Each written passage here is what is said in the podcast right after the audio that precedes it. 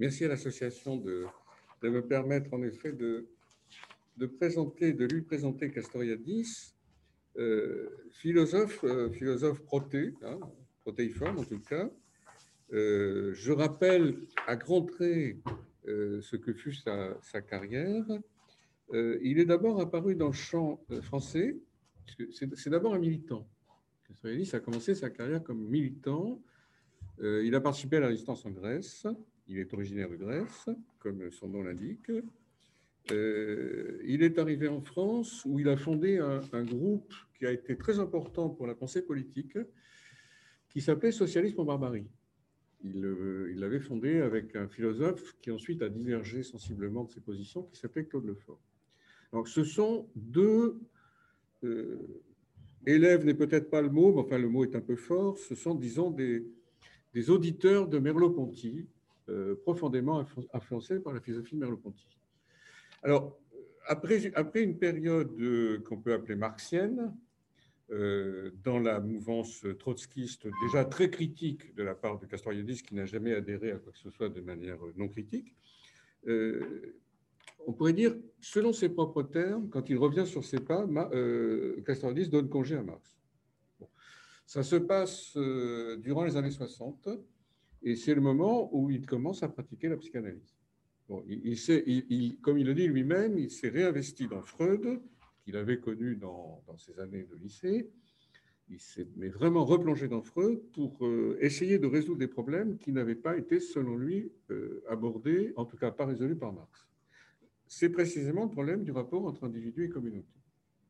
Ce qui fait défaut pour lui à Marx, euh, la question est discutée d'ailleurs actuellement chez les philosophes, c'est une théorie de l'individu.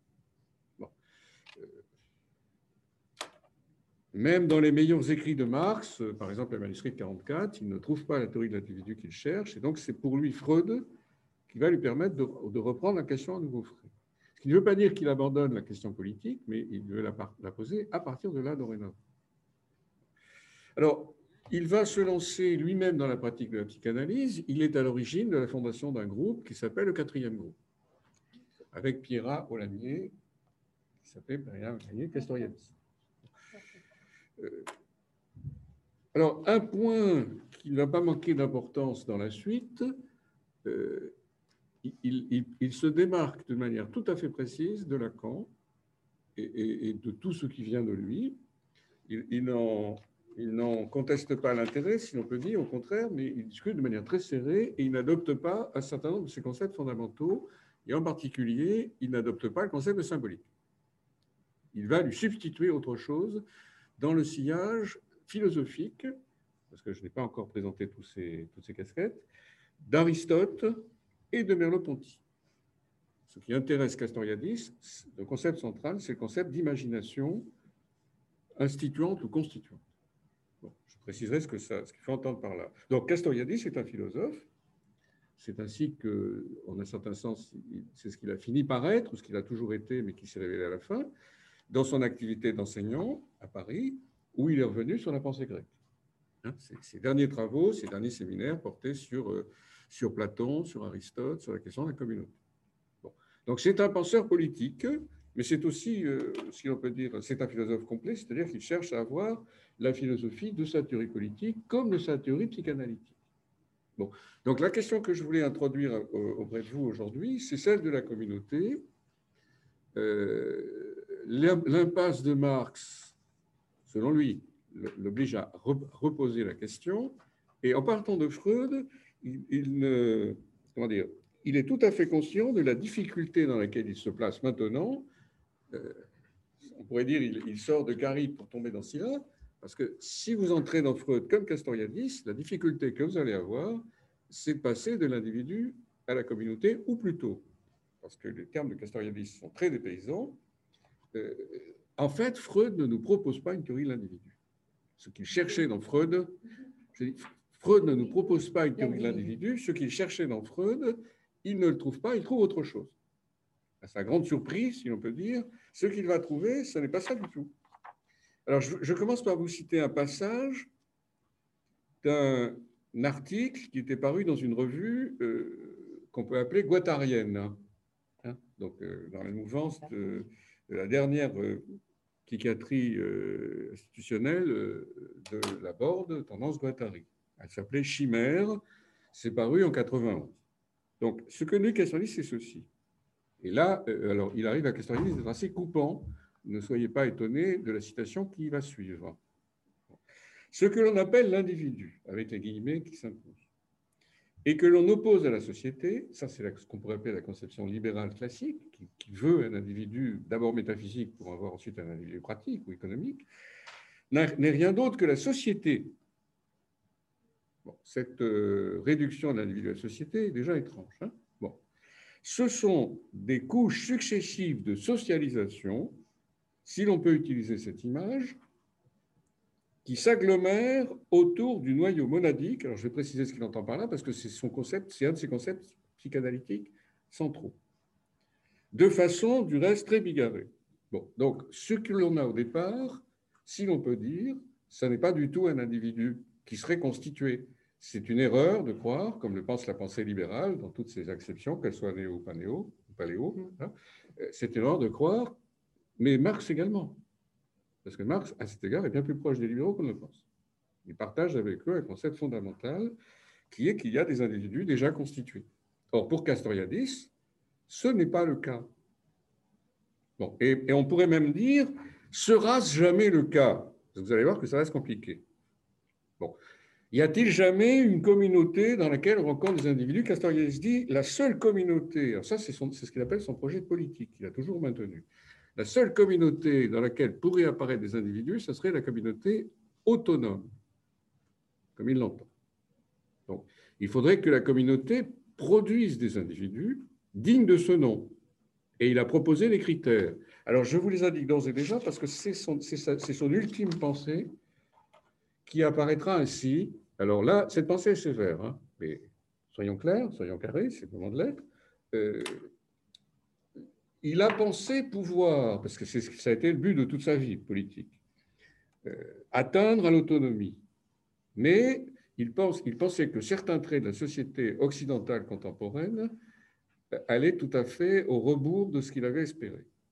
Donc, on n'allait pas du tout vers l'autonomie, on va vers ce qu'il appelle, dans ces dernières années, les années 90, l'insignifiance, qu'il faut prendre au sens absolument fort du mot, Hein, c'est l'absence de signification de la vie, qu'elle soit individuelle ou collective.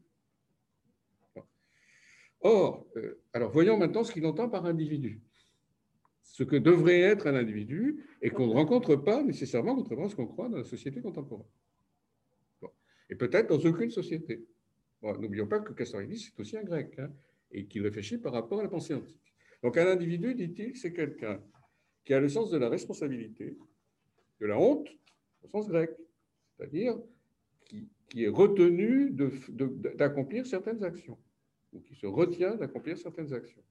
En outre, c'est quelqu'un qui conserve à l'égard de la communauté la distance nécessaire. Il n'entre pas dans la fusion. La communauté, ce n'est pas une fusion d'individus, du moins si elle est autonome. D'autre part, les individus, ne doivent pas compter sur une quelconque puissance qui les surplombe, qu'on appellerait un État par exemple, pour être dans un rapport de communauté avec les autres. Il faut qu'ils soient capables de s'entendre, si l'on peut dire, d'un à un ou entre tous, pour des raisons qu'on appellera morales.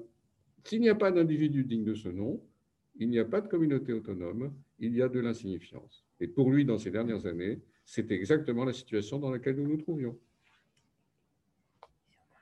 nous ne sommes pas allés, si l'on peut dire, vers l'autonomie. Il s'est produit quelque chose, il faudrait se demander quoi, parce que ça, ça renvoie justement à ces considérations psychanalytiques. Il, ne fait pas un marxo-freudisme hein, du tout, pas ça. Il y a eu plusieurs tentatives, mais ce n'est pas la sienne. Il fait plutôt une réélaboration de la pensée de la communauté à partir de sa propre réélaboration de Freud. Et le Freud que je vais vous présenter pourra peut-être éventuellement vous paraître dépaysant. au moins cette vertu. Alors, par quoi commence-t-on dans l'existence? Quel est le matériau, si l'on peut dire, auquel on a affaire pour qu'apparaisse une communauté? Ou dans laquelle, euh, si vous voulez, matériau à partir duquel la communauté peut, si l'on peut dire, tenter de façonner, même si ce ne sont pas des individus, en tout cas des êtres distincts. Bon, la socialisation, qui doit être une individuation, mais qui n'est pas forcément. le, point de départ, dit-il, c'est une monade psychique, qui n'est pas un individu. Qu'est-ce que c'est une monade psychique? Ben, Qu'est-ce que le psychisme? Déjà, il faut revenir à ce que c'est. Comment va-t-on définir le psychisme? Alors, commençons par dire, la distinction du corps et de l'esprit ne peut pas valoir de manière complète. Vous n'avez pas de psychisme qui ne soit pas incarné. Ça ne se rencontre pas, Et ça, là, il renvoie à Aristote. alors, maintenant, euh, la discipline qui va pouvoir le mieux, selon lui, euh, s'adonner à la considération du psychisme, c'est la psychanalyse. Là, il est absolument clair. Euh, ce n'est pas simplement une question de pratique de sa part. Hein, il, prend un parti. Alors, la psychanalyse, euh, Marie-Elisabeth y faisait allusion tout à l'heure, c'est un article absolument fondamental qui s'intitule, par une sorte de parodie d'un titre célèbre de Kant, Épilégomène à une théorie de l'âme, que l'on a pu présenter comme science. Alors vous remarquerez le, passé composé qui renvoie donc à, en quelque sorte, une éviction de la tentative de présenter la psychanalyse comme une science, que ce soit d'ailleurs pour la critiquer ou pour la défendre. Donc, euh, euh Castoriadis dit avec euh, beaucoup d'habileté, parce que cette discussion court encore, hein, le caractère scientifique de la psychanalyse, la plupart du temps contesté pour de bonnes raisons, mais Castoriadis dit ben, ce n'est pas la bonne voie. Pas comme ça qu'il faut la considérer. On, on la critique facilement dans la mesure où on ne lui donne pas la nature qui est la sienne. Il dit la psychanalyse s'intéresse à l'individu singulier et à la signification. Donc, vous n'avez pas la possibilité de sortir de la considération de l'individu singulier, vous n'allez pas formuler des lois, des lois générales, comme le fait la science comme doit le faire la science. Ça, il ne conteste pas du tout. il y a deux critères pour la science, dit-il. Moi, je crois qu'il y en a plus, mais enfin, je donne les siens. Il dit ça doit être vérifiable et communicable. L'analyse ne l'est pas. Même sa communicabilité n'a pas le sens que peut avoir celle de la science, parce qu'un fait communicable en science doit être communicable à tous. L'analyse résiste en quelque sorte à cette possibilité. Même Freud n'a pas pu le faire, malgré son idéal scientifique, qui par ailleurs, lui, était incontestable. Donc, euh, quand on s'intéresse au psychisme, à quoi s'intéresse-t-on? Alors, c'est là que vous trouvez l'influence discrète de Merleau-Ponty dans son.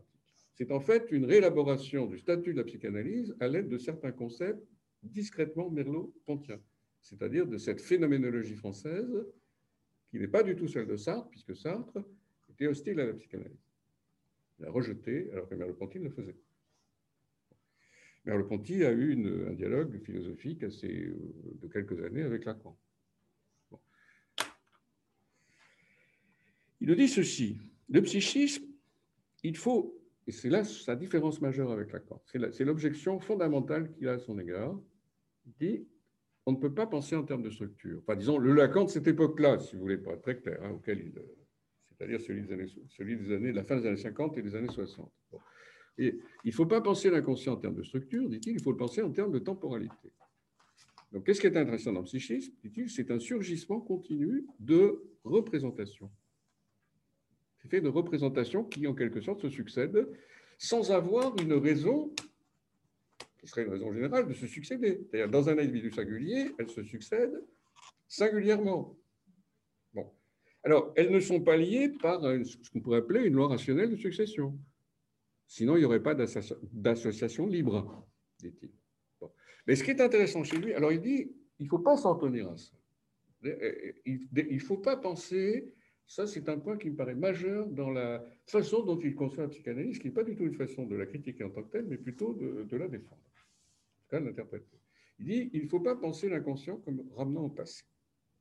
Ce n'est pas la temporalité qui intéresse. L'inconscient, ce n'est pas une répétition. Alors, il y a chez Freud des éléments qui vont dans ce sens. Nous connaissons la compulsion de répétition et nous connaissons l'instinct de mort. Ce n'est pas l'aspect qu'il retient essentiellement lui. On peut d'ailleurs le lui reprocher. Hein. Euh, moi, personnellement, j'attache beaucoup plus d'importance à l'instinct de mort qu'il ne le fait, mais philosophiquement, pour moi, c'est décisif. Mais, comment dire, euh, lui s'intéresse à l'aspect prospectif de l'inconscient, mhm. et non pas à son aspect rétrospectif ou, euh, comme on dit, d'anamnèse, c'est-à-dire le, retour, le retour des souvenirs refoulés. Le, refoulement n'intéresse pas tellement. Ce qui l'intéresse, c'est la, possibilité de concevoir le psychisme comme une sorte d'histoire singulière d'un sujet, euh, qui n'est pas nécessairement une histoire continue, qui a des trous, sinon il n'y aurait pas, de, par exemple, d'interprétation des rêves, hein, de trame de tout, mais euh, il se demande pourquoi les représentations se succèdent.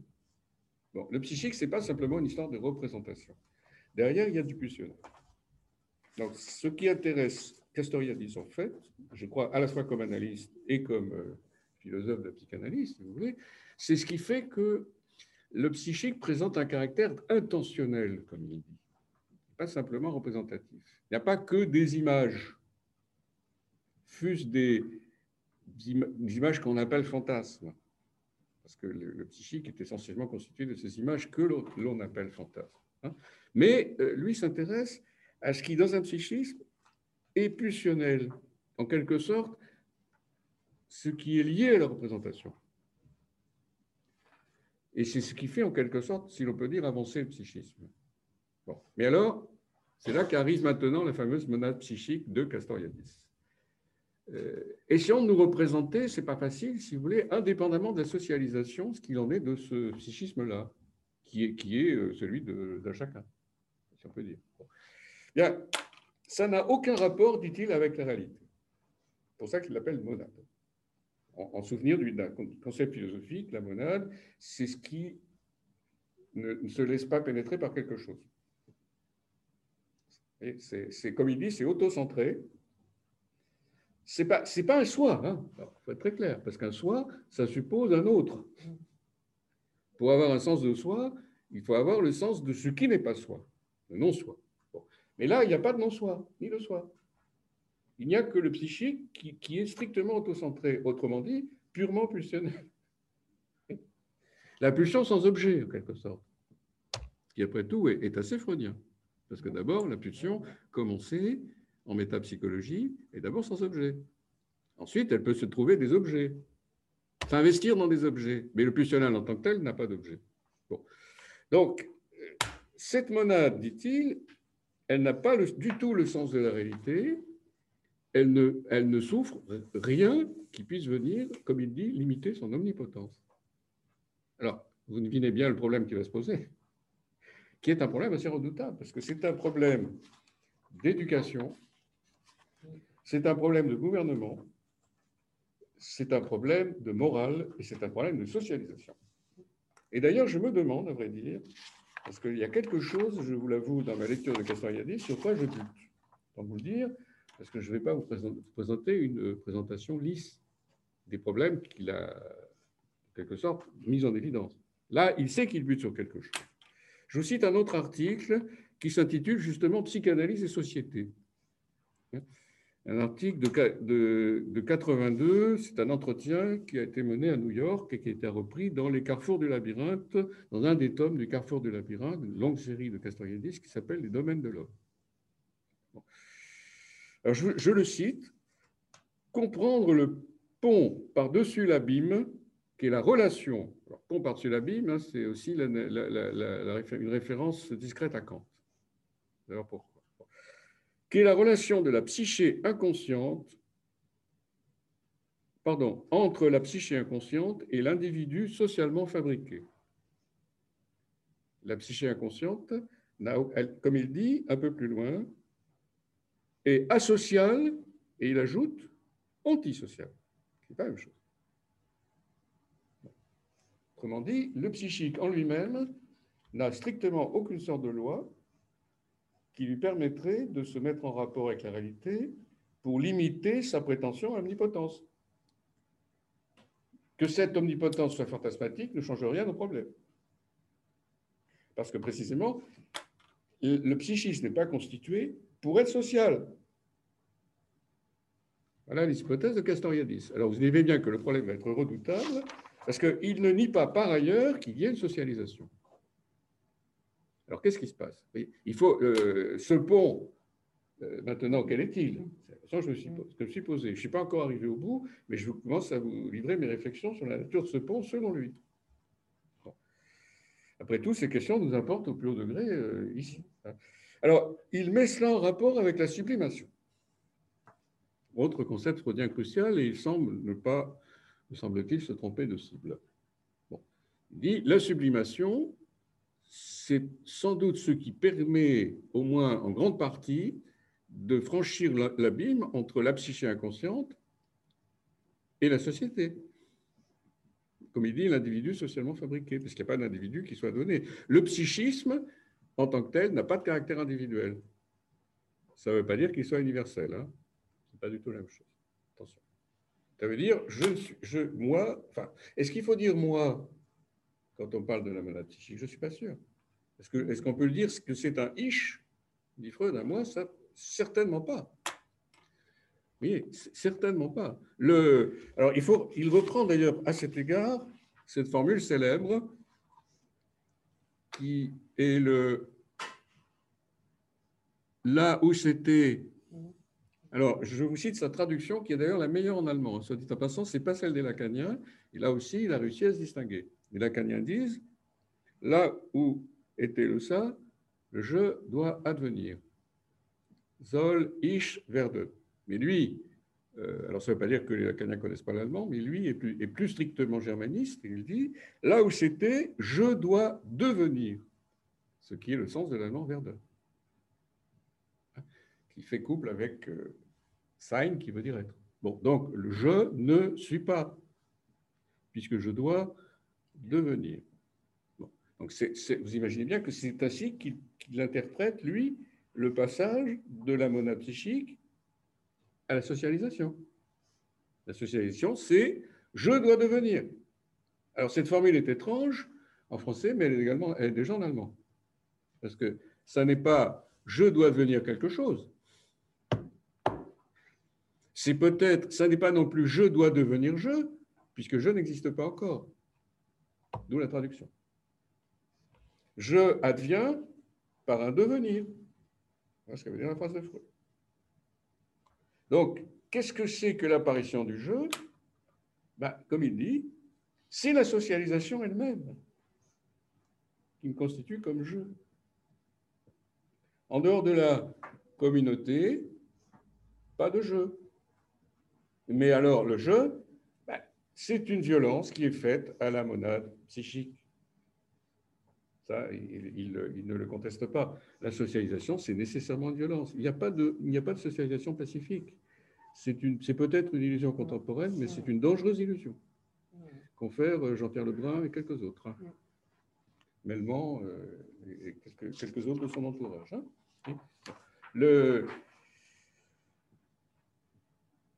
La socialisation, ce serait. Alors, il ne dit pas je vais vous dire tout à l'heure quels sont les problèmes que ça pose. Parce que la socialisation n'a pas d'auteur. Comme il dit, c'est une imagination anonyme. Alors ça, c'est sa grande théorie, je voulais préciser, c'est sa théorie philosophique.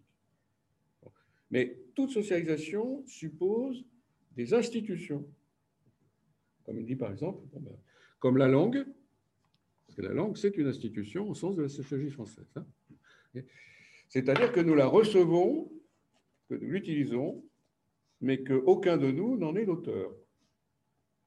Donc l'institution, l'ensemble des institutions qui sont issues d'une sorte de source anonyme, dont, on ne peut pas retracer en la rattachant à, quelqu'un plutôt qu'à quelqu'un d'autre, euh, comme il dit, fabrique un jeu possible. Seulement, deuxième point, la plupart du temps, cette institution, comme il dit, n'est pas autonome. Il n'y a pas encore, et peut-être n'y aura-t-il pas, parce que ça c'est le dernier Castoriadis qui est à cet égard plus réservé. Pendant longtemps, il a pensé qu'il pouvait y avoir une société autonome. À la fin, il était beaucoup plus réservé, sans être euh, devenu complètement sceptique. Pourquoi? Bien parce que, alors, essayons maintenant de savoir ce que c'est qu'une société, prenant le contraire du cétonome, comment, hein, en prenant le terme hétéronome, c'est-à-dire une société aliénée. Bon. Seulement, elle n'est aliénée par personne. Elle s'aliène elle-même. Et la grande théorie de Castoriadis, c'est que les sociétés, la plupart du temps, ont besoin de penser qu'elles ont une origine autre qu'elles-mêmes. Par exemple, Dieu ou les dieux. Ce qui veut dire que pour Castoriadis, une société autonome, vous imaginez bien quelle, est l'une de ses conditions. C'est vrai qu'il n'y en ait pas. On pourrait dire, si vous voulez, une société autonome, pour Castoriadis, ça suppose un, athéisme radical. Alors, on peut dire qu'une société autonome au sens de Castoriadis, alors est-ce une société sans État? C'est pas sûr. Mais en tout cas, c'est une démocratie radicale. C'est ainsi qu'il le concevait. Après, ben, il peut y avoir des problèmes d'ajustement entre euh, l'existence d'un État maintenu et le caractère radical d'une démocratie. Ces problèmes sont certainement très redoutables. Ça peut être une contradiction. Bon, on le sait. Je vous cite ce qu'il dit à propos d'une société qui n'est pas autonome. L'institution de la société, qui est une création de la société elle-même, est posée par la société comme donnée par quelqu'un d'autre et il ajoute comme une source transcendante, comme si elle se faisait de sa propre origine une idée qui, est une aliénation, et là on retrouve très exactement le concept d'aliénation, mais l'aliénation, ça n'est pas, attention, je ne suis pas aliéné par quelqu'un d'autre. Ça, c'est une erreur. C'est une grande erreur philosophique. L'aliénation, c'est une auto-aliénation de la société jusqu'à présent de toutes les sociétés qui n'ont pas pu se, concevoir comme étant leur propre œuvre, s'instituant elles-mêmes. Pourquoi? Bah, Parce que derrière, c'est maintenant qu'on commence à toucher à quelque chose de difficile philosophiquement pour lui, enfin pour nous, le lisant. Bah, derrière, derrière la création imaginaire, comme il dit, d'une société par elle-même, il n'y a rien. Il n'y a pas de fondement. Comme il dit, c'est une sorte de chaos. Vous n'avez pas de garantie. Donc les sociétés ont tendance à vouloir se garantir en se disant qu'elles ne sont pas à leur propre origine, parce que sinon, que se passe-t-il? Eh Qu'est-ce qui rend légitime une société si elle s'imagine qu'elle est elle-même l'auteur de son existence? Ben, Par exemple, on ne va pas penser que son ordre soit un ordre immuable. Oui, l'une des difficultés redoutables où nous sommes, parce que l'historianiste décrit une situation, pas simplement, vous voyez, une, c'est pas une philosophie abstraite. Euh, nous sommes dans une situation dans laquelle nous ne pouvons pas nous raccrocher à quelque chose qui rendrait l'ordre de la société légitime. Ce qui peut vouloir dire que nous, sommes, nous en sommes amenés à nous penser comme membres de cette société sans pouvoir lui donner une origine incontestable. Donc dans ce cas-là, vous avez maintenant une sorte de croisée des chemins chez lui, qui est très intéressante. C'est justement la discussion qui va apparaître à propos d'une société qui serait autonome ou bien d'une montée de la signifiance. Et ça, c'est, ce sont les années 70-90 de Castoriadis. Il meurt en 97. Il élabore cette philosophie à partir de 70. En gros. Quelle est cette croisée des chemins? Alors, commençons par la société autonome qui a, été son projet, le projet de toute sa vie, si vous voulez, enfin toute sa vie euh, politique euh, adulte. Il a cru trouver cette autonomie dans la référence à Marx pour ensuite penser que c'était une sorte d'impasse. Il, a, eu recours à Freud, selon ses propres termes, pour essayer de sortir de cette impasse avec euh, enfin, euh, un discret appui sur Merleau-Ponty, qui est un penseur de la contingence. Je renvoie par exemple à Sens et non-sens. Euh, ce qui veut dire qu'il n'y a pas de... Alors, ajoutons, puisqu'il a fait son autocritique, si vous voulez, au moment où il donnait congé à Marx. Il n'y a pas beaucoup qui l'ont fait. Et lui était accoutumé à le faire. Donc, à quoi ai-je cru, philosophiquement, qui fondait mon allégeance et à quoi maintenant je ne crois plus? Bah, par exemple, je ne pense pas qu'il y ait un sens de l'histoire. Je ne pense pas qu'il y ait de nécessité de l'histoire. lui, il commence à le dire dans les années 60. Ça n'était pas exactement ce qu'on appelle maintenant le mainstream, la tendance dominante. Euh, j'en sais quelque chose. Bon. Euh, vous voyez, le, le sens de l'histoire est une sorte de chimère qui nous autorise en quelque sorte à, à dissimuler notre hétéronomie. Ça nous, ça, ça nous permet de penser que nous ne sommes pas responsables. Autrement dit, dans quelque société que ce soit, nous ne pouvons pas nous dire nous allons vers ceci plutôt que vers cela. L'histoire est contingente. Donc, à quelque moment que ce soit, il faut que nous soyons responsables. Il ne faut pas nous dire ah oui, mais plus tard, cette responsabilité sera possible quand les conditions auront changé. Ça, c'était, si vous voulez, le marxisme tel qu'il voulait le répudier. On ne pourra jamais attendre que les conditions changent parce que ce n'est pas de cela que dépendra notre autonomie. L'autonomie, elle ne s'octroie pas, elle ne s'obtient pas par une communauté imposée, c'est-à-dire une collectivité. L'autonomie, c'est chacun qui l'assume. Et pour cela, bien, le problème qui se posait, c'était mais comment obtient-on des individus au sens strict du terme? Comment la socialisation fait-elle pour ne pas en produire, si l'on peut dire? On nous a bassinés avec la socialisation, mais enfin, la socialisation ne produit pas nécessairement ce que nous voudrions qu'elle produise. Je cite. Toujours dans l'article qui s'intitule De la monade à l'autonomie que je citais dans la revue Chimère.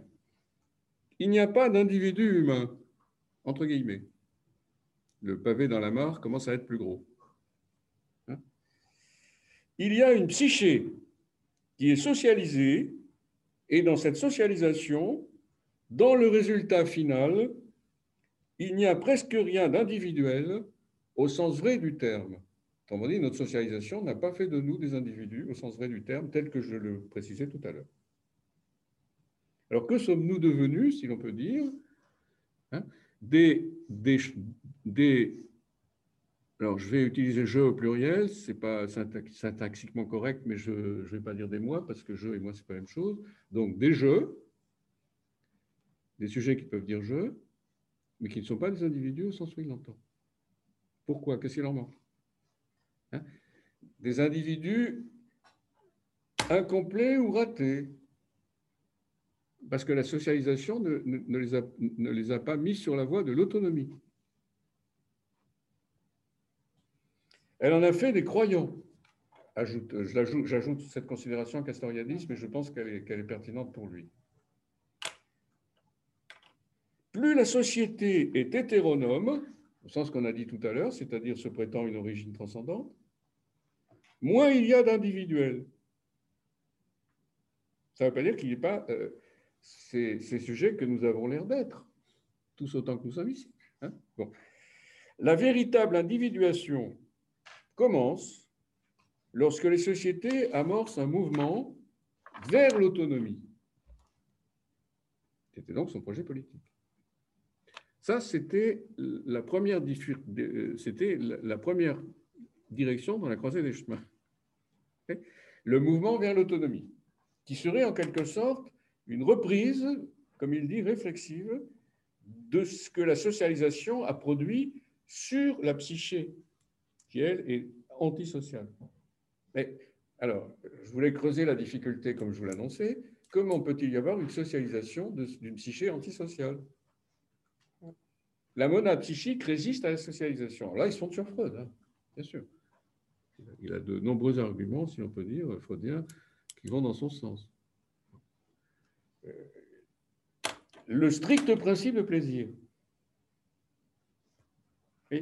La monade psychique ne serait régie que par le principe de plaisir. Et c'est à ce titre qu'elle est antisociale. Euh, je ne suis même pas sûr qu'il faille dire qu'elle résiste.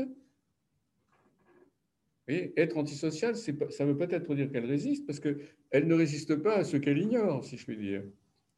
Elle est antisociale en vertu de ce que je pourrais appeler ce que j'appellerais, si vous voulez, d'un terme un petit peu déplacé, son hédonisme absolument euh, constitutive, c'est-à-dire qu'elle ne soit régie que par le principe de plaisir.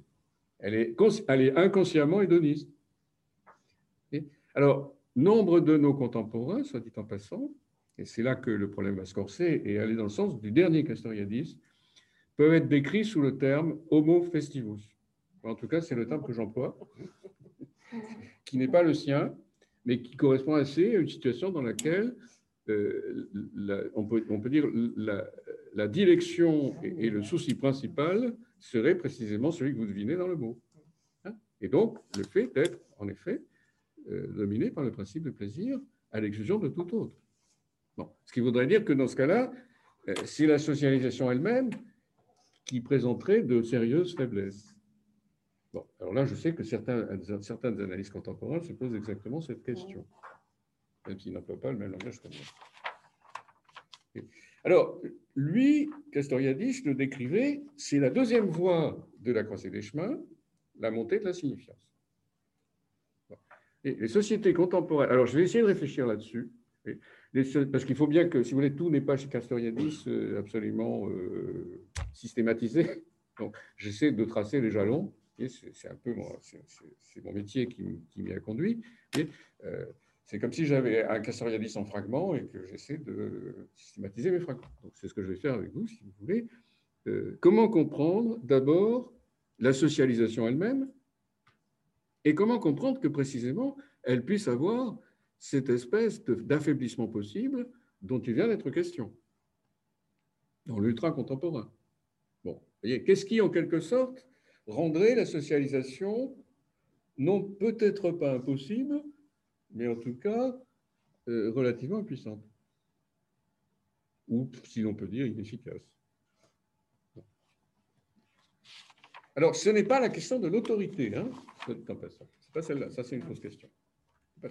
C'est la question de l'individuation. L'individuation, ça suppose, ou ça supposerait, une socialisation qui ne serait pas autoritaire, parce que ça, c'est une fausse solution.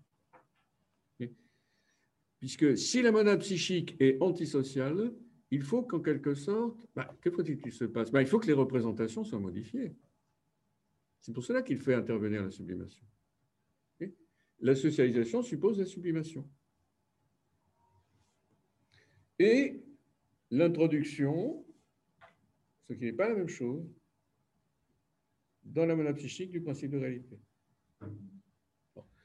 Je serais assez tenté de dire, même s'il ne le fait pas, voyez, moi je renverrai, ça fait partie de son background, comme on dit, de son arrière-plan, mais pas forcément de ses références, moi je renverrai à Rousseau.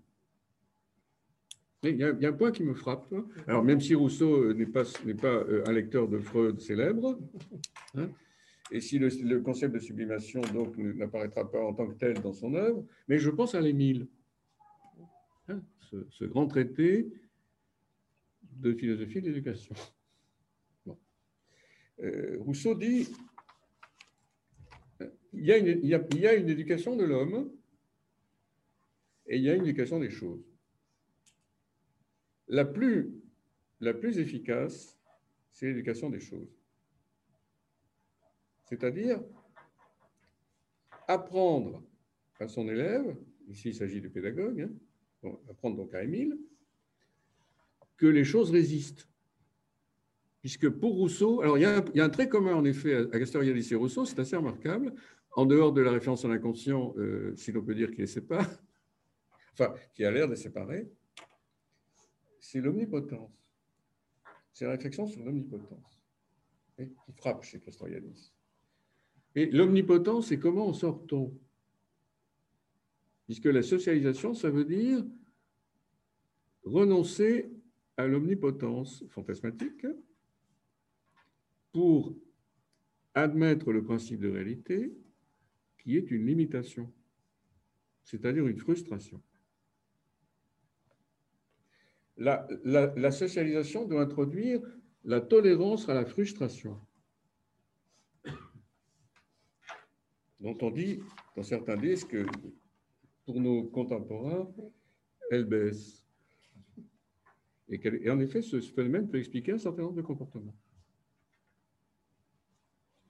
En tout cas, voyez, euh, la société hétéronome, si, si maintenant je rassemble tous mes fils, Castoria-Dien. La société hétéronome essaie de résoudre le problème de la socialisation, c'est-à-dire la limitation de l'omnipotence de la monade psychique pour qu'elle puisse entrer en contact avec d'autres, comme une contrainte qui viendrait d'en haut. Ce qui n'est pas sans rapport avec la sublimation. Si la sublimation suppose une transcendance, ce qui n'est pas impossible. Pour un en tout cas, la chose est certainement vraie. Ça, ça serait la différence de fond entre, euh, je dirais, un si on, sait ce que ça veut dire, et Castoriadis. Parce que je pense qu'un serait sceptique sur la notion d'autonomie. En tout cas, il aurait peut-être quelques sérieuses réserves fondées sur sa propre interprétation de Freud. Mais Castoriadis, c'est quelqu'un qui essaie d'utiliser Freud dans le sens de l'autonomie. Après, à vous de voir euh, si la chose vous paraît un projet consistant ou possible. Mais il semble s'être rencontré sur la voie de l'autonomie quelque chose comme une bifurcation ou un obstacle qui a suscité ce qu'il appelle la montée de la signifiance. Alors, qu'est-ce que c'est? Il dit, dans une société, alors ce sont les sociétés occidentales contemporaines, hein, et non. Alors, je rappelle que le premier combat de Castoriadis était un combat contre le stalinisme. C'est l'époque de socialisme au barbarie, euh, il essaie de susciter une voie politique qui ne serait pas celle du stalinisme euh, et qui pour lui passe par une espèce très très particulière de trotskisme, euh, fondée sur Merleau-Ponty en plus. C'est déjà assez complexe. Mais à un certain moment, il abandonne cette voie parce qu'il lui paraît, il lui semble que, si vous voulez, les, comment dire cela, les organisations en tant que telles, même celles-là, ne permettront pas l'avènement de l'autonomie. Il y a dans les organisations une sorte de venin dont il n'est pas possible de se débarrasser. Donc il faudrait en quelque sorte que les individus se reconnaissent les uns les autres dans leur souveraineté. Il y a quelqu'un qui l'avait tenté, mais ce n'est pas du tout la voie de Castoriadisme. Enfin, le, le problème a été posé par quelqu'un avant, c'est Georges Bataille. Et il a été posé par d'autres que Georges Bataille, en particulier Maurice Blanchot, Jean-Luc Nancy et à certains égards Michel Foucault, qui sont tous de toute façon dépendants, y compris Bataille, de Blanchot, qui est le penseur de la communauté, euh, le grand philosophe, si vous voulez, français de la communauté. Tous les autres, qui sont par ailleurs, compris Nancy, de, des étoiles de première grandeur, si vous voulez, sont dans son sillage. Castoriadis, de, pas de manière expresse, mais il me semble qu'il se pose un problème assez proche. Euh, qu'est-ce qui fait qu'une communauté soit viable sans être hétéronome? Qu'elle soit une communauté souveraine, c'est une communauté où les individus sont souverains, ce qui veut dire le contraire de l'omnipotence. Un individu souverain, c'est quelqu'un qui peut s'abstenir de faire quelque chose s'il pense que ce n'est pas digne de lui.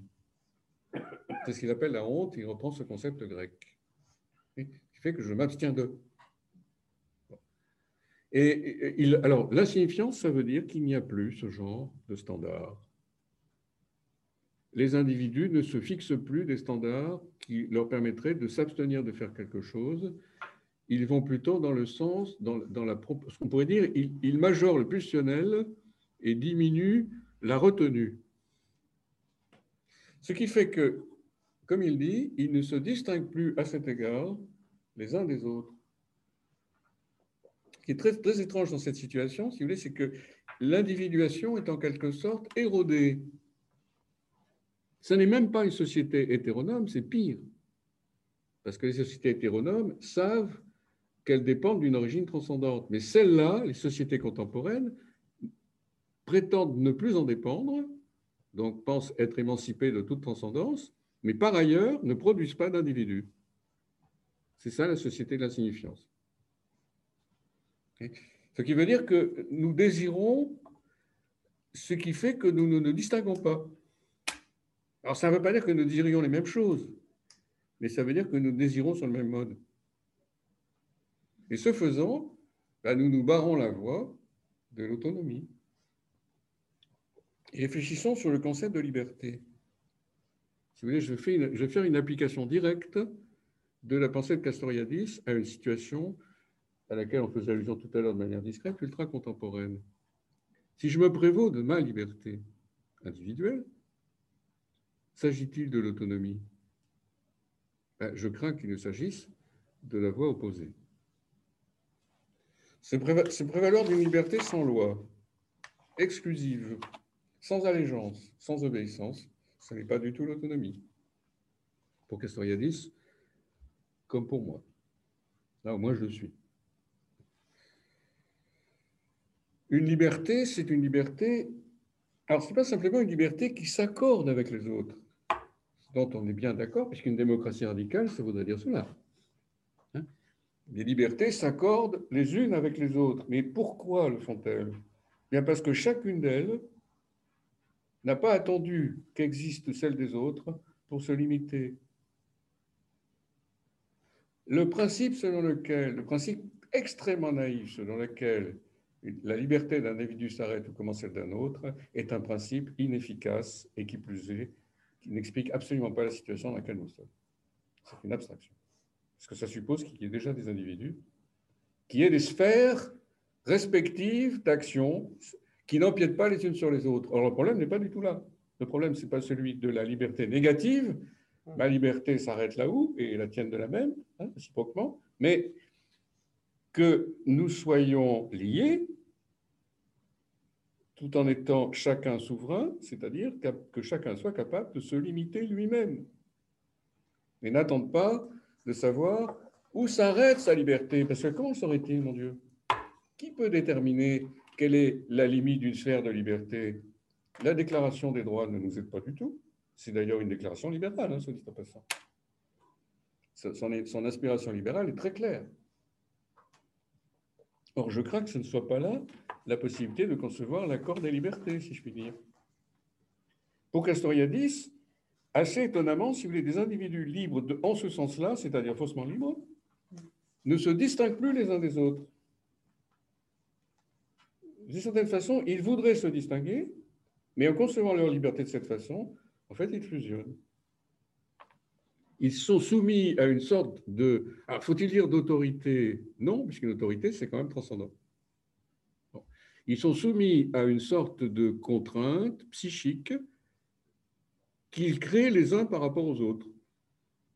Ce qu'on pourrait appeler une pression qui, selon lui, est une pression de ressemblance.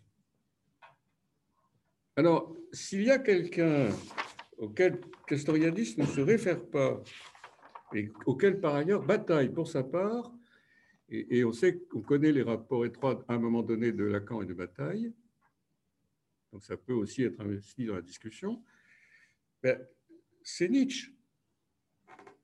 Nietzsche. Euh, Castoriadis ne s'y réfère pas, mais moi je, me résiste pas, je ne résiste pas au plaisir de me référer aux Zarathustra, et en particulier au prologue. À un moment donné, Zarathustra, le personnage de Ainsi parlait Zarathustra, hein, le, grand poème philosophique de Nietzsche, euh, fait, un discours, euh, on pourrait se dire un discours au peuple, si vous voulez, hein, une sorte d'anti-sermon, il dit, je vais vous parler du dernier homme.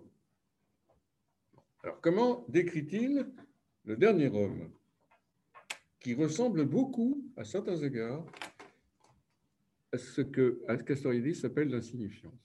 Il y a des traits qui sont étonnamment proches, même si la référence n'est pas explicite. Bien, le dernier homme, c'est celui qui dit Nous avons inventé le bonheur. Euh, nos plaisirs sont réduits, mais euh, comment dire, la sécurité nous importe plus que, que, les plaisirs parce que nous ne voulons pas prendre de risques. Et il importe que nul ne prétende se distinguer. Il y a une sorte de rétrécissement des ambitions, dit Nietzsche, ce qu'il entend dans ce passage. Vous voyez, nos, aspirations, en quelque sorte, doivent être moindres pour que euh, nous puissions coexister les uns avec les autres. C'est donc ce que Nietzsche appelle dans ce cas-là le dernier homme, ce qui ne veut pas dire le dernier en date, mais celui au-delà duquel on ne peut pas tomber.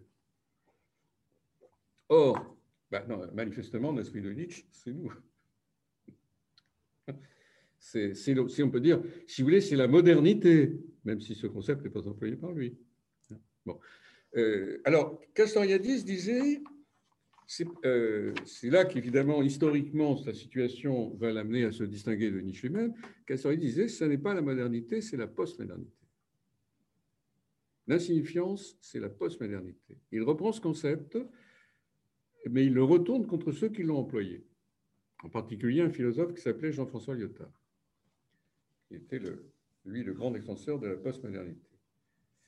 C'est celui qui a inventé l'idée sur laquelle il n'y a plus de grand récit. Vous savez, ce, ce, cette tarte à la crème du discours politique récent. Bon. Malheureusement, ça vient d'un grand philosophe, hein, Jean-François Lyotard. Euh, donc Castoriadis disait, la postmodernité, c'est en quelque sorte la transformation de la modernité dans le sens de l'insignifiance croissante alors que s'est-il passé? Parce que la modernité contenait des promesses d'autonomie, ce qui est incontestable. il, il ne faut pas simplifier. La modernité contenait des promesses d'autonomie à son sens et à juste titre. Il pouvait sembler que la modernité, par exemple celle des Lumières, de ce qu'on appelle les Lumières, qui maintenant commencent à avoir mauvaise presse à tort. Parce que les grandes Lumières, en effet, étaient une promesse d'autonomie. Et le, philosophe auquel euh, Castoriadis se réfère, c'est Kant. Oui, c'est, d'une certaine façon, je dirais, Castoriadis, c'est un, c'est un canto-freudien, si vous voulez. Ça serait une façon de caractériser. Donc, la, modernité, c'est-à-dire, dans le meilleur des cas, que la psychanalyse, qui devait donc y contribuer fortement, parce que dans l'esprit de Castoriadis, et sans doute à juste titre, Freud, c'est un homme des Lumières. Et d'ailleurs, Freud s'est présenté ainsi. C'est-à-dire quelqu'un qui va introduire la lucidité en un point, et, pour cela, Castoriadis l'admire, en effet, le défend. Peut-être pas comme Freud aurait voulu l'être, c'est-à-dire comme savant, mais comme celui qui, a voulu introduire la lucidité quant au psychisme. De telle sorte que, justement, bah, ce fameux continent noir, comme est qualifié l'inconscient, puisse s'éclairer dans la mesure où il peut l'être. Ah, d'où la formule. Bah, là où c'était, parce que c'est une formule des Lumières, selon Freud selon Castoriadis, je dois devenir. Parce que ça veut dire que de la, lumière est introduite dans le continent noir qu'on appelle l'inconscient. Mais, alors, malgré cela, malgré d'autres instruments d'émancipation, y compris la science, qui ne doit pas être congédiée hein, du tout, la rationalité scientifique, actuellement malmenée, hein, et qu'il faut défendre, et que lui-même aurait défendu, s'il avait vécu maintenant. tout cela n'a pas suffi à enrayer ce qu'il appelle la montée d'insignifiance. Que s'est-il passé? Est-ce que le mode de socialisation, en quelque sorte, a été alors faut-il dire mal fait, raté, tellement mal fait que les Lumières, justement, en quelque sorte, n'ont plus été au centre de la considération, sont devenues, semble-t-il, à tort, obsolètes, comme si la socialisation, ça n'allait pas de pair avec les Lumières. Une socialisation obscurantiste, si vous voulez, qui précisément, alors, introduirait dorénavant le principe de plaisir, allant au rebours de ce qu'elle était censée être, puisqu'elle devait introduire dans la psychique la considération du principe de réalité. On pourrait dire, si vous voulez, euh, s'il y a des lumières psychanalytiques, ce que personnellement j'admets, qui me semble crucial même pour l'idée, le projet de ce que peut être une psychanalyse, à la fois singulière et collective. S'il y a des lumières psychanalytiques, elles iraient selon lui vers l'autonomie, en ce sens qu'elles feraient comprendre que le principe de réalité est nécessaire à l'individuation. C'est pour cela que l'individu le premier caractère d'individu, c'est d'être responsable et capable de honte. Ce qui veut dire de retenue. Mais la balance, comme on dit maintenant, en franglais, entre euh, l'omnipotence et la considération du principe de réalité semble avoir bougé, si l'on en croit Castoriadis. Que s'est-il effectivement passé Si vous disons, euh, si, maintenant on fait une chronologie, ce qui est toujours risqué, mais enfin, euh, si l'on suit la principe Castoriadis, si vous voulez, Castoriadis réfléchit sur les années 80-90. Bon. cette montée, il, il parle d'une montée de la signifiance. Que dirait-il Qu'aurait-il dit maintenant? Voyez si, si, cette tendance s'est prolongée et aggravée, quels phénomènes psychiques sont à l'œuvre qui seraient non pas des phénomènes singuliers, mais une espèce de contagion entre des monades psychiques qui, certes, seraient nécessairement socialisées, parce que sinon, comme il dit, il n'y a pas de vie possible, parce que toute vie est une coexistence, mais, enfin pour nous, mais euh, telle que dorénavant cette socialisation ne permette pas, et même face obstacle à l'individuation. Parce que précisément, alors est-ce par exemple un déclin de la sublimation? Si maintenant, si vous voulez, j'essaie de, produire des hypothèses pour expliquer ce que lui pensait être l'origine du phénomène dont il parle et qui, qui le concerne directement. C'est un philosophe du présent. Quel est euh, ce déclin de la sublimation, s'il existe, est-ce qu'il est la conséquence de la modernité, mais d'une modernité qui, en quelque sorte, aurait dévié de sa trajectoire et de son objectif qui était celui des Lumières? Est-ce que nous avons commis récemment un contresens sur ce que devait être la modernité? Ben, Je dirais oui. Et maintenant, je m'avance au-delà de Castoriadis et je parle en mon propre nom. Euh, est-ce, est que la modernité, ça a été essentiellement un phénomène délétère, de déliaison, non pas de destruction euh, ouverte, si vous voulez, mais de corrosion des liens entre les individus de telle sorte qu'ils se sentent appartenir à une communauté qui les oblige les uns à l'égard des autres sans être, sans pour autant une autorité extérieure. C'est ce qu'on appelle une démocratie. Est-ce que, d'une certaine manière, ils n'ont pas... Alors, la situation serait celle-ci, si vous voulez, en termes castoriadiens euh, et corrigés par moi. Euh, nous, nous serions euh, des individus non individués, pas réussis comme tels, qui auraient besoin d'autorité tout en, se revendiquant d'une sorte de prééminence du principe de plaisir. Ils seraient pris dans cette espèce de, de, jeu qui n'est même pas un double bind, mais d'alliance euh, introuvable, de dépendance à l'égard d'autorité, qu'on pourrait appeler d'ailleurs d'un nom assez sévère infantilisme, et de prééminence donnée à son propre plaisir, moi ses plaisirs, comme étant non pas, si vous voulez, quelque chose d'éphémère, mais quelque chose d'absolument crucial pour définir son existence. Donc, ce qui veut dire, par exemple, que l'horizon temporel de ces individus est nécessairement raccourci. Parce que toute intensification du principe de plaisir signifie que l'on est vraiment rivé à la satisfaction la plus immédiate. Vous voyez, la, modernité qui, avait, qui s'était fixée à un objectif lointain, qu'on appelle la perfection, un horizon, on appelait ça la perfectibilité de l'homme au XVIIIe siècle allemand, mais aussi en France, au même siècle cette modernité qui avait en quelque sorte un horizon se serait effondrée sur elle-même pour n'avoir dorénavant que l'aspect de destruction,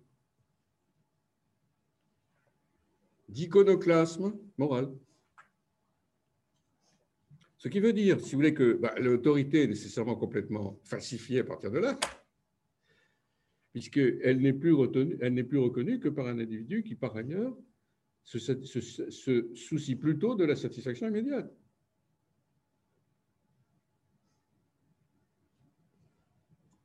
Pourquoi j'ai entendu dire à certains individus, si c'était obligatoire, je me ferais vacciner?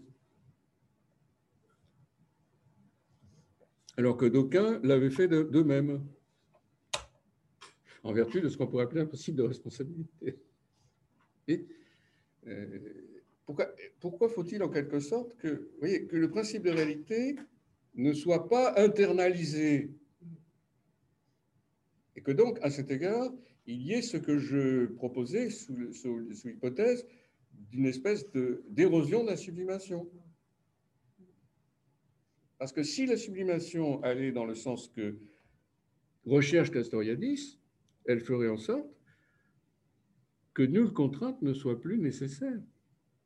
L'autonomie, c'est ça. L'autonomie, ce serait une socialisation qui suppose que la contrainte à l'égard de toute autorité euh, euh, posée en quelque sorte par l'individu comme supérieur ne soit plus nécessaire.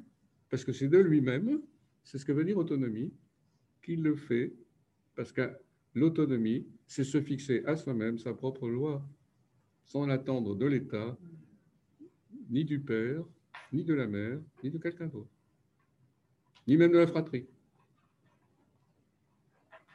C'est se fixer, un individu, c'est quelqu'un qui se fixe à lui-même, ou se fixerait, peut-être mieux le mettre conditionnel selon lui, sa propre loi. Il semble que la modernité ait quitté sa trajectoire et que la postmodernité est, dorénavant vue apparaître celui qui prend pour sa propre loi le principe de son plaisir.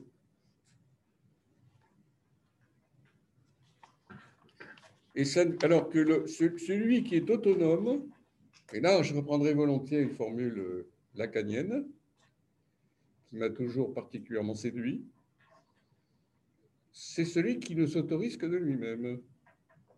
Mais euh, on sait que Lacan est un grand lecteur de Kant. Il y a, un texte absolument euh, remarquable qui s'appelle Kant avec Sade. Un des grands textes de, Lacan. Alors, faut-il dire d'une certaine façon, vous voyez, que la montée de la signifiance, ça veut dire que nous avons affaire à ce qu'on pourrait appeler une montée de la perversité.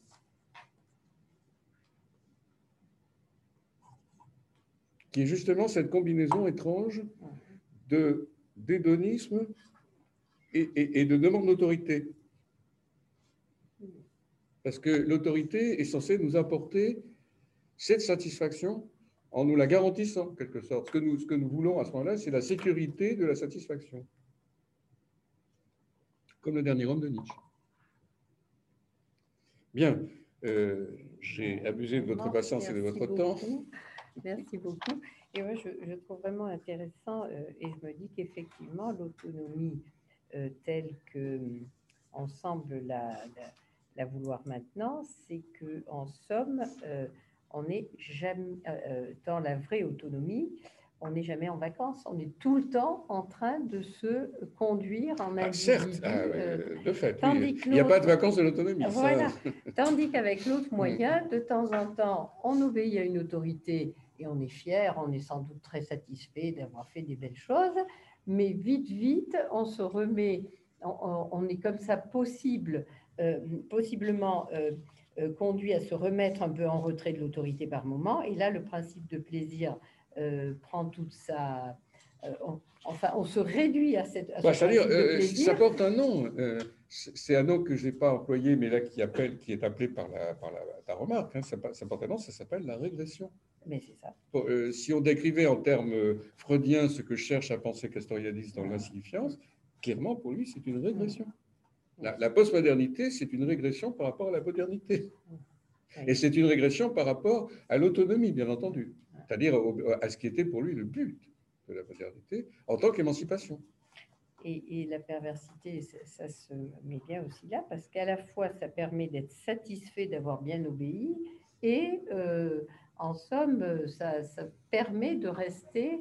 Euh, C'est-à-dire, ça, ménage une, ça ménage cette sphère qu'on se figure être une sphère de liberté et qui est une sphère de satisfaction que j'appellerais volontiers infantile. Mais là, euh, je, Parce que ce n'est pas la satisfaction de la sublimation. Non, ah non, non, pas du tout. Non, non, voilà, non, primaire. Non, non, non. non. C'est, comment dire, euh, c'est-à-dire le, le, la monade psychique, euh, sans être omnipotente comme elle, comme elle, elle entend l'être, si l'on peut dire par elle-même,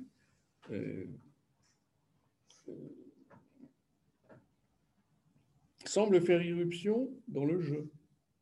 C'est-à-dire que ce que cherche à Castoriadis, c'est une espèce de, on pourrait dire, de déclin du jeu. Euh, cela dit, il est toujours, euh, il est toujours instable et, selon Freud, il est de toute façon limité.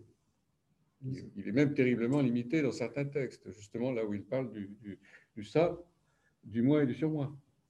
Justement, à un moment donné, vous avez réapproprier quelles sont la liste et vous allez vers quelque chose où vous êtes davantage euh, présent. Oui, oui, absolument. Oui. Je ne veux pas lui faire dire ce que j'ai dit à la fin, si vous voulez. Mais... Et par rapport à ça, je une question. Est-ce qu'on est, est, est, vraiment obligé de penser euh, finalement euh, ce déclin du jeu, cette insignifiance, cette montée de l'insignifiance, comme quelque chose d'historiquement. Euh, euh, comme quelque chose d'historique, c'est par une période avec alors ah, euh, comment dire C'est comme ça que c'est comme ça qu'il l'a présenté. D'accord. Euh, est-ce qu'on peut le penser autrement? Ben, Ce que je veux dire, oui. c'est est-ce que ce n'est pas le défi de chaque époque? En réalité, euh, chaque époque est porteuse de ces, de ces tensions, au contraire de l'autoritarisme. Oui, oui, oui, oui, mais ça, ça il l'admettrait volontiers. Parce qu'il y a un moment, alors, je pense que la présentation historique euh, comment dire, est partielle. Et, même pour lui, je suis entièrement d'accord. Parce qu'il y a toujours un moment risqué. Ça, ça, rejoint sa pensée sur la contingence, je suis d'accord.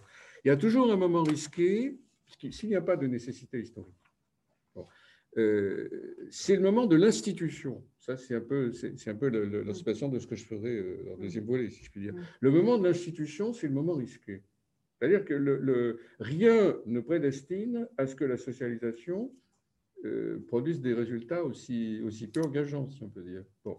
Euh, le, le, moment d'institution est un moment, comme il dit, c'est à partir de rien.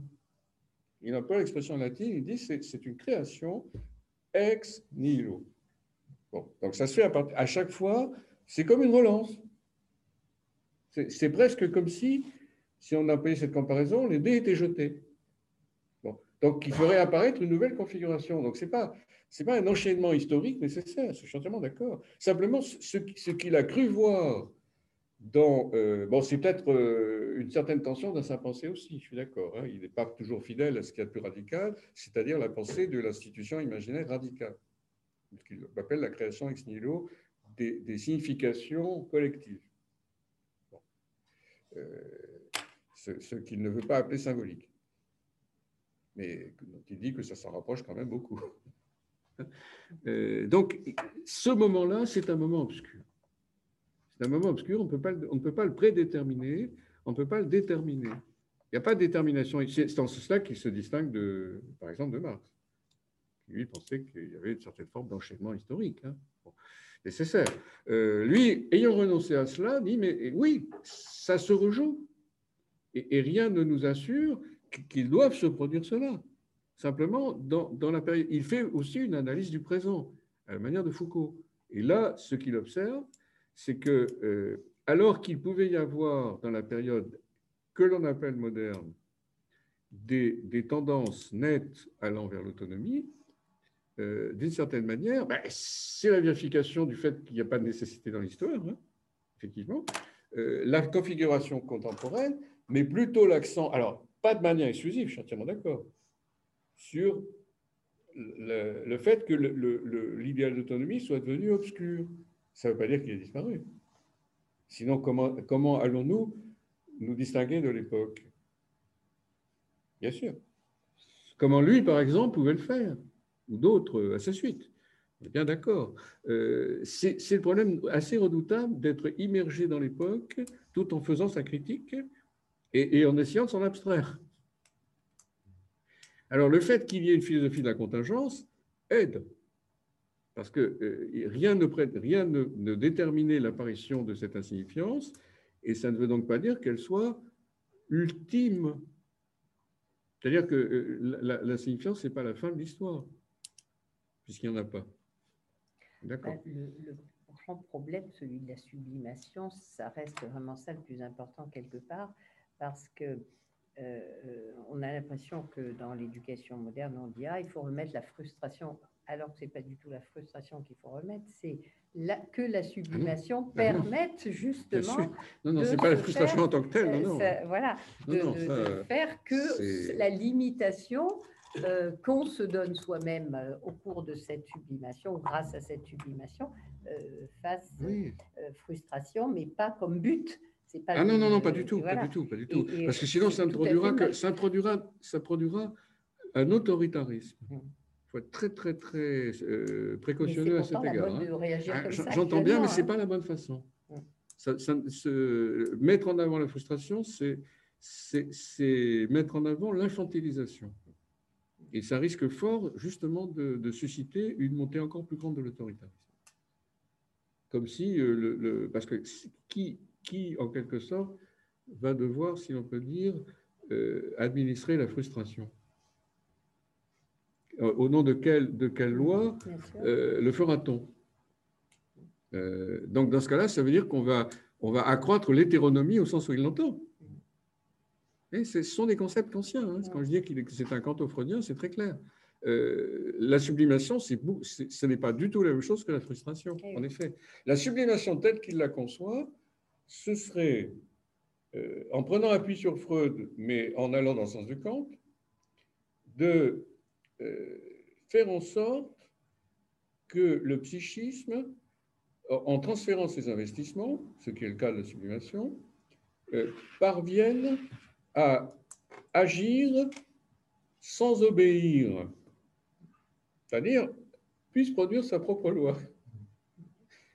C'est très redoutable parce que la monade psychique, qui, ne veut entendre que le principe du plaisir, n'est absolument pas régie par sa propre loi. Et entre l'omnipotence et l'autonomie, il y a un gouffre. Le point, c'est que la sublimation, euh, alors là, je, je prolonge votre remarque, la sublimation, elle peut aussi revêtir différentes formes. Elle n'est pas, elle-même donnée selon une forme déterminée. Et, elle peut aussi être affectée par la, en quelque sorte le nouveau coup qui est joué dans l'institution imaginaire, comme il dit. Oui. Donc, alors, ce qui veut dire qu'il y a des significations majeures. L'institution, euh, là, on commence à anticiper sur ce concept, l'institution imaginaire de la société, pour reprendre le titre de son grand ouvrage fondamental de 75, c'est l'apparition, comme il dit, de significations collectives anonymes qui vont en quelque sorte être majeures pour une époque donnée. Parce qu'il faut qu'il y ait des, quand même des, configurations qui se distinguent. Ça ne veut pas dire qu'elles n'existent pas dans d'autres, mais pas sur un mode majeur. Je suis d'accord pour dire que euh, il peut y avoir une pluralité et qu'il n'y a pas une sorte d'unilatéralité ou difformité. Mais ces significations dominantes euh, sont celles qui déterminent l'investissement psychique et qui autorisent ou non l'individuation. Par exemple, euh, il est très sensible à une lecture qui lui paraît pertinente de Totem et Tabou. Pas cité parce qu'il cite à plusieurs reprises, ça m'a frappé, dans les mêmes termes exactement, dans plusieurs articles, la lecture qu'il fait pour sa part de Totem et Tabou. Il dit, euh, en général, enfin assez souvent, on se focalise sur le père et sur le meurtre du père. Mais euh, il dit, ce qui m'intéresse dans Totem et Tabou sont les frères. Il dit, les frères s'entendent pour renoncer. C'est-à-dire que le, meurtre du père, qui est en quelque sorte plutôt euh, l'investissement de ce qu'on pourrait appeler le symbolique totémique est moins important pour lui que le pacte que passent les frères et qui pour lui est, en quelque sorte la matrice de la communauté.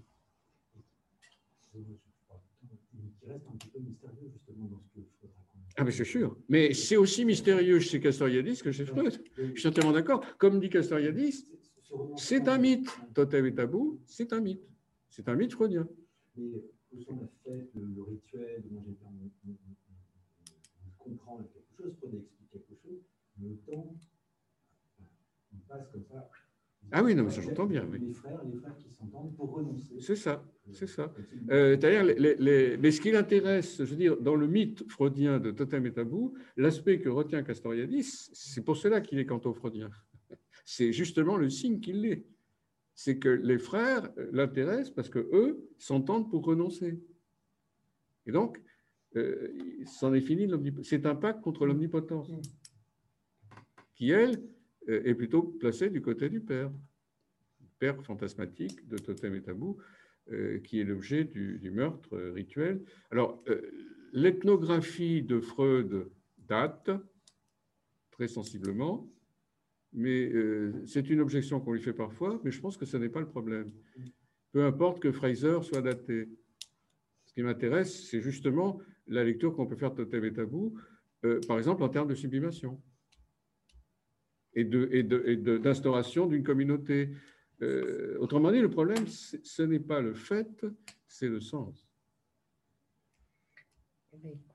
Je sens qu'on va avoir la suite euh, à te ben, On est en train de. voilà. tu me mettre la sublimation euh, au programme. On est, en train de tirer, les, de tirer les premiers fils d'une communication que je ne devrais pas vous faire maintenant. voilà. Et donc, euh, on va effectivement passer après à la, chair de philo à l'autre, mais même la sublimation, vraiment, il faudra la, qu'on approfondisse parce que finalement. Hein, voilà. Bon, ben, merci beaucoup. C'était vraiment très, très intéressant.